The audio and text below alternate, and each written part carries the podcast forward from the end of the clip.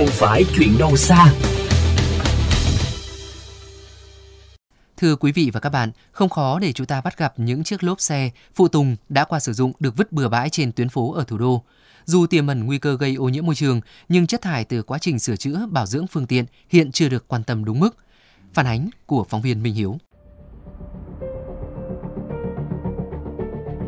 Có mặt trên đường Nghĩa Tân kéo dài, phóng viên VOV Giao thông ghi nhận có trên dưới hai chục gara xưởng sửa chữa ô tô xe máy lớn nhỏ. Lợi dụng đoạn vỉa hè rộng, không có nhà dân, địa bàn giáp danh hai phường Dịch Vọng Hậu và Nghĩa Tân. Một số gara vứt trộm lốp và phụ tùng xe đã qua sử dụng.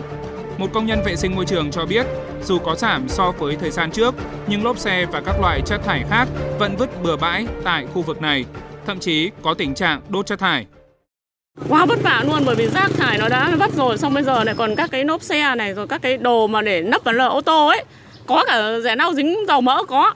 Hôm nọ nó vứt đầu sáu bảy cái nốp xe nên vứt đây này. Bây giờ công ty vệ sinh người ta không cho bốc lên đâu bởi vì là cái ý không phải của mình. Nên là bọn cô nhiều lúc có phải nhồi vào cùng với rác. Đấy để cho cẩu bớt đi.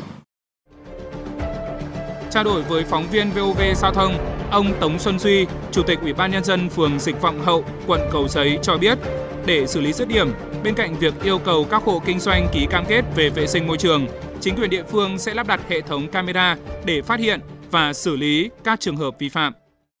Phường mình thì cũng đã mời cái bên công ty vệ sinh môi trường chuyên xử lý ờ, rác thải nghi hại cùng phối hợp với tất cả các trường hợp kinh doanh ở đấy rồi. Hiện nay là bọn mình cũng đang đề xuất phối hợp với cả chỗ công an quận ấy, để đề xuất lắp cái hệ thống camera giám sát về cái khu vực bên đấy cũng phải phối hợp để nhờ cái hệ thống điện của bên ờ, công ty chiếu sáng thì nó mới có chỗ để mà đấu nối và cũng là bảo quản.